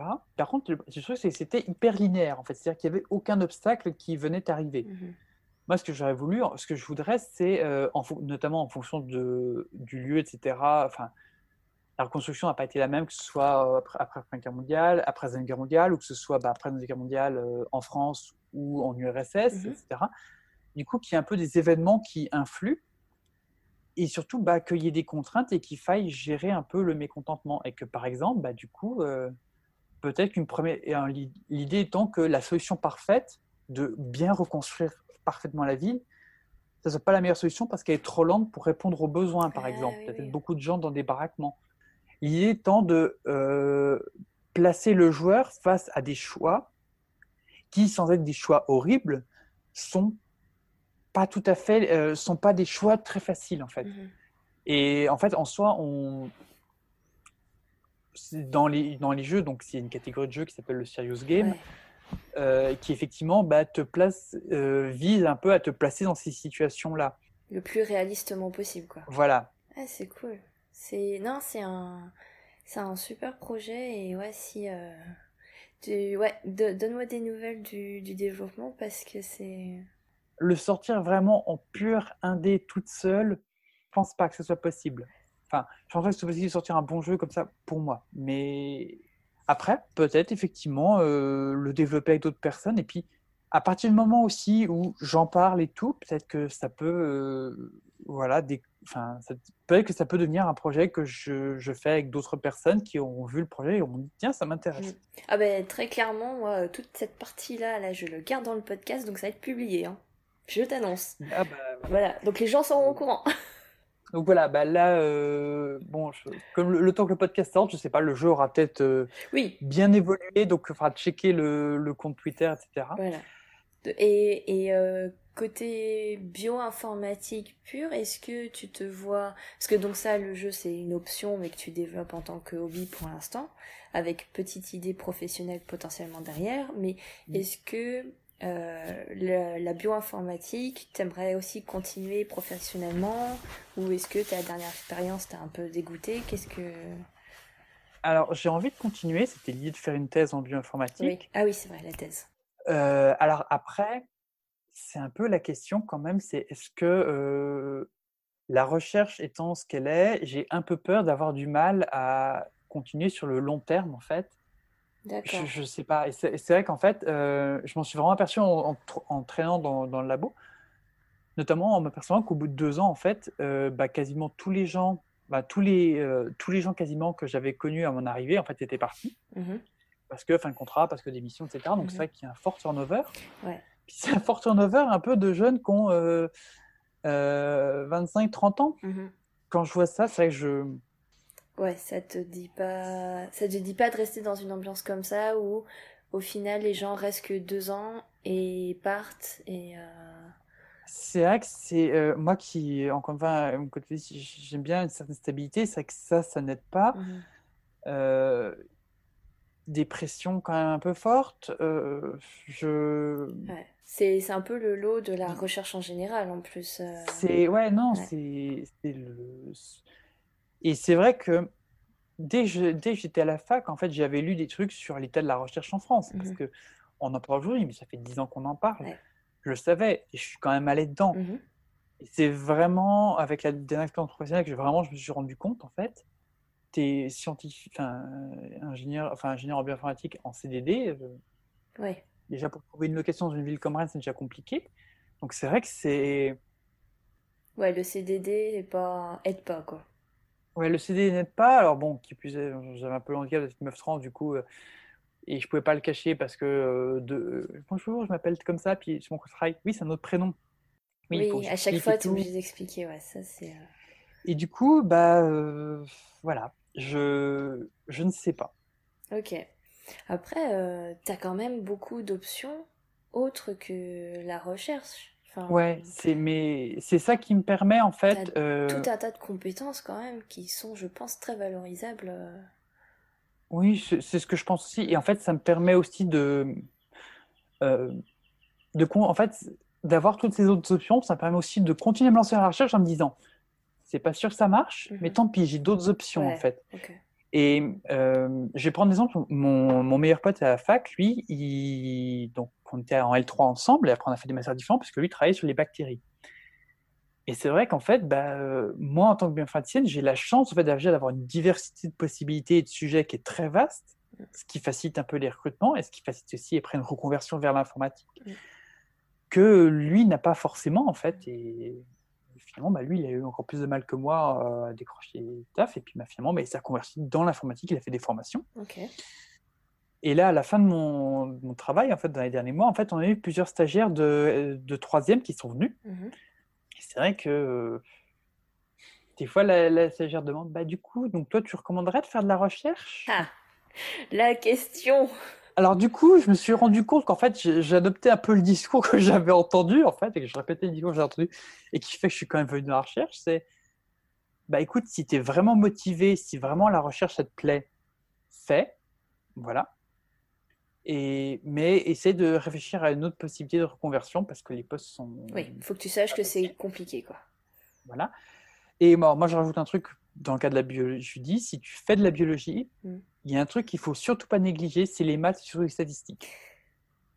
Et si tu peux faire l'informatique en plus, voilà. Ça, c'est vrai que c'est le côté en, bio quand on est euh, quand on a une formation de biologiste euh, que j'ai, je vois clairement que euh, les statistiques c'est vraiment quelque chose qu'on en général repousse et on et on laisse ça justement à vous, les les bioinformaticiens. Ouais, on, on laisse ça aux gens un peu bizarres, qui ont des cheveux bleus et qui sont devant l'ordinateur, on comprend pas ce qu'ils font en fait. euh, C'est un peu ça, oui, très clairement. voilà. On va arriver à la fin de l'interview qui est déjà très long, mais c'est super, euh, c'est très intéressant de parler avec toi. Franchement, c'est génial. Euh, Est-ce que tu as eu des rôles modèles euh, pour te motiver justement dans ton métier, qui t'ont inspiré justement à, à poursuivre, alors qu'ils soient connus ou pas connus Alors, il n'y a pas vraiment de bioinformaticien, bioinformaticienne euh, un peu célèbre. Alors, il y en a un un peu qui m'a marqué, euh, qui est euh, Eugene Myers, qui est en gros le bioinformaticien qui a écrit le programme pour assemb- assembler la première version du génome humain. Et en fait, j'ai lu dans un bouquin, en fait, enfin, alors c'est pas tellement quelqu'un qui m'inspire personnellement, mais c'est vraiment quelqu'un qui m'inspire cette vision du boulot, qui est, en fait, il a, il a codé vraiment le logiciel en, euh, en 36 heures sans dormir et tout. What? Et c'est vraiment quelque chose- euh, en fait, parce que c'est une histoire assez folle où ils ont vraiment fait ça au dernier moment, en fait. En gros, ils avaient toutes les pièces du puzzle, c'est juste qu'ils n'ont pas pensé à les assembler jusqu'au dernier moment. Et, enfin, voilà, je me suis dit, oui, donc voilà, ça, c'est la recherche publique. euh, on fait des trucs formidables, mais on le fait euh, en urgence et euh, voilà, pour faire un premier résultat. Mhm. Alors, plus vraiment, euh, je pense un premier modèle euh, a été cette prof qui m'a donné ma chance en L3, en fait avec qui j'ai pu discuter. Et c'est vraiment une prof, en fait, qui, est, euh, qui, fait- qui a bien fait son boulot, en fait, de stagiaire. Et je, le- je le comprends rétrospectivement. Parce qu'en fait, en plus de, de m'installer à mon poste et de me, faire, de me donner un travail à faire, de m'expliquer comment bosser, elle était vraiment très gentille, bien expliquée, etc. Euh, bah, en fait, j'ai, euh, elle m'a emmené à différents moments. Et par exemple, elle m'a emmené euh, voir un de ses collègues qui faisait son HDR, donc habilitation dirigée des recherches, donc un peu le dernier niveau de diplôme dans la recherche, enfin, Mhm. dernier grade. Euh, et, voilà, et du coup, et donc là, un chercheur qui euh, récapitule devant jury ses, euh, ses années de recherche. Et du coup, c'est un truc que tu n'as pas forcément l'occasion de voir, et c'est- c'était intéressant. Mm. Elle m'a emmené aussi, il y avait euh, une petite cérémonie de remise des diplômes du- des gens du master de bioinformatique en me disant, bah écoute, euh, tu vas voir à quoi ça ressemble, et puis en plus, ben, tu pourras discuter avec eux. Et comme ça, j'ai discuté, euh, moi, petite L3, avec des, des gens qui faisaient de la bioinformatique, et en me disant, non, mais moi j'ai appris des trucs en informatique, mais je suis nul en informatique. Et là, j'arrive, on me fait, non, mais t'inquiète pas, il y a des gens, ils ne savaient pas du tout coder avant, et puis ils sont devenus des, des bons bioinformaticiennes. Et, et du coup, bah, après, à la fin du stage, le semestre reprenait, et je l'avais, elle, en cours. Et elle est venue me voir, elle fait, bon, ce que tu as fait pendant le stage, en fait, tu as, fait tout le programme, donc si tu veux, tu n'es pas obligé de venir. voilà. Et vraiment, enfin, j'ai, euh, c'est vraiment une prof qui m'a marqué par sa gentillesse, par sa bienveillance, par euh, ce que j'ai appris, et surtout, ben, euh, mettre un stagiaire euh, dans de bonnes conditions pour, pour travailler, c'est ben, ouais, moi, ça m'a donné confiance en moi, ça m'a permis de voir que la bioinformatique, c'est vraiment ce que je voulais faire. Mhm. Et ça, ben, enfin, ces genre de trucs, c'est un bon stage comme ça, ça façonne une vie, ça a façonné mon orientation professionnelle. Du coup, euh, voilà, je pense que si vraiment je devais avoir un modèle de bioinformaticienne, bah, ça serait elle, cette prof, en fait. Donc euh, voilà, si dans quelques mois elle écoute, euh, bah voilà, je- On remercie Madame euh, la prof. euh. voilà. Voilà. Je pense qu'à mon avis, si, si vous passez, reconnaîtra. si vous passez le podcast, à mon avis, elle se reconnaîtra en fait. Et voilà. Super, le message est passé. Et dernière question, quel conseil tu donnerais à une ado, donc collège-lycée, qui veut se lancer dans la science, et donc plus particulièrement dans la bioinformatique? Alors, si une personne veut se lancer dans la bioinformatique, Ouais. alors Euh, bien écouter en maths et ne pas lâcher. Mhm. Euh, être curieuse et ne pas hésiter à apprendre seule la, à coder. Parce que euh, en cours, on aura une manière de coder, euh, mais du coup, tout le master aura la même. Et c'est vrai qu'apprendre d'autres choses par soi-même, c'est souvent un bon moyen de se distinguer. Mhm. Et cette prof m'avait dit qu'elle aimait bien regarder mon code, parce qu'après, je l'ai eu à nouveau en cours de programmation, parce que bah, mon code avait au moins le mérite d'être un peu original. Je ne sais plus comment elle avait dit ça, mais elle avait dit que mon code était au moins original. C'était agréable à- de le voir. Mhm. Donc voilà, apprendre par soi-même, ne pas hésiter à tester des, des nouveaux trucs, parce qu'en informatique, euh, bah, on peut passer du temps à tester et puis bah, développer des, on apprend toujours plein de choses en développant en fait. Et du coup, on n'est pas obligé de développer des, euh, développer des choses qui nous font plaisir, c'est vraiment le meilleur moyen d'apprendre. Mm. Si je prends le générateur de cartes, j'ai appris plein de choses sur la génération procédurale que, et des choses que j'aurais- sur manipuler les graphes que j'aurais jamais pu euh, apprendre peut-être autrement. Voilà. Donc voilà, et faire des développements perso, essayer. Mm. Et puis, ben, un truc tout bête, si on n'a pas d'idée, ben, c'est de voir un programme qu'on aime et, qu'on, et de le refaire, en fait. Ça, c'est toujours Ouais. une très bonne idée. Ouais. Voilà. Ne pas hésiter à, à ouvrir les fichiers d'un jeu vidéo pour euh, extraire euh, les ressources. Comment on peut faire ça? Certains jeux, oui, notamment tout ce qui est jeu open source. Ok. Euh, pour, ce qui est des, sci- pour ce qui est de la partie biologie sciences, bah, être curieuse, regarder des, des, des youtubeurs et des youtubeuses. Du coup, je vais faire à peine la pub euh, pour recommander des vidéastes Ah oui, euh, en biologie. Enfin, je, je- je vais le faire avec un, sur la biologie, Mhm. surtout. Alors, euh, Castor Moser, Ouais. qui fait une très qui fait une, une chaîne YouTube qui est vraiment très sympa, qui parle des animaux, du bestiaire, etc. Elle a sa chaîne YouTube et elle a sa chaîne YouTube sur String Theory. Ouais. Ensuite, alors moi les gens je recommande en biologie donc Tania Louis, Mhm. euh, la, macro, la chaîne YouTube de Macroscopie Mhm. qui est un peu en pause mais qui, fait, qui a fait des choses très sympas. Euh, la boîte à curiosité qui est une nouvelle chaîne YouTube qui a émergé très fort et très bien récemment. Voilà. Euh, sinon, il y a aussi des mecs qui font des choses bien. Alors, je pense, alors, je pense à Prof La Blues Mm. qui fait des vidéos de biologie très sympas. Euh, Il y a Melvac qui fait des vidéos orientées sur la mer, c'est très sympa. Euh, D'autres vidéastes aussi. Alors, Micmat pour les maths, Ouais. forcément. Euh, ça, c'est super cool et surtout pour une science qui est peut-être aussi mal aimée que les maths. Exactement, vraiment, enfin, ouais. voilà. Mm. Et euh, en vrai, c'est cool les maths. Et euh, voilà. Je suis une meuf qui, des fois, pen- qui, des fois, pendant des nuits d'insomnie à 3 heures du matin, prend un logiciel pour faire des courbes et s'amuse à faire varier les paramètres juste comme ça, jusqu'à obtenir des trucs pas possibles. Fin de la parenthèse. Et euh, qu'est-ce que je recommanderais Euh, euh, Pour la paléontologie, la chaîne de Moss, MOS. Voilà. Et si les gens veulent s'intéresser aux questions de queer, enfin questions queer, LGBT, Mhm. surtout transidentité, Ouais. Euh, je peux que vous recommander. Alors, je vous recommander la chaîne d'une pote qui est euh, Yufi Tipui, qui est probablement une des personnes qui parle le, le mieux de transidentité. Et je vous recommande la chaîne d'un projet sur lequel je participe qui est La Nuit Rose, euh, qui est un projet euh, de live en fait où on invite des personnes pour discuter de sujets féministes et queer. Et c'est très sympa. Et il y a des moments où on se marre aussi. Super. Voilà. Eh ben, je mettrai tous les liens de toutes ces recommandations dans, la description de, de l'épisode. Ben, merci beaucoup pour, euh, pour cet long entretien. Super, euh, vraiment super intéressant. J'ai euh, j'ai vraiment kiffé parler avec toi. Merci encore euh, d'avoir accepté cette discussion. De rien. Et puis, ben, merci aussi à la personne qui m'a transmis ton podcast, qui m'a fait découvrir et qui m'a dit ça serait bien que tu la contactes et... parce que si je l'ai vu passer spontanément, j'aurais peut-être pas osé. Voilà. Mais voilà. Merci aussi à cette personne. Et puis, ben, merci à toi pour ce que tu fais. C'est très cool. Ben, merci beaucoup.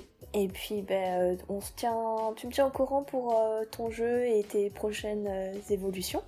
Et à bientôt. Avec plaisir. À bientôt. Salut Merci d'avoir écouté jusqu'ici et encore merci à Genetics pour sa confiance. Si vous avez aimé cet épisode, n'hésitez surtout pas à vous abonner et à le suivre sur les réseaux sociaux. D'ici là, prenez soin de vous.